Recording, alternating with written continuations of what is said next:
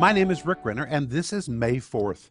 And our gem today is simply called Where Does the Word Church Come From? And of course, the word church is used all over the New Testament. The word church in Greek is the word ekklesia. From the word ek, which means out, the word klesia comes from kaleo, which means to call. So when you compound the two words together, it means called out. So the church is those that are called out.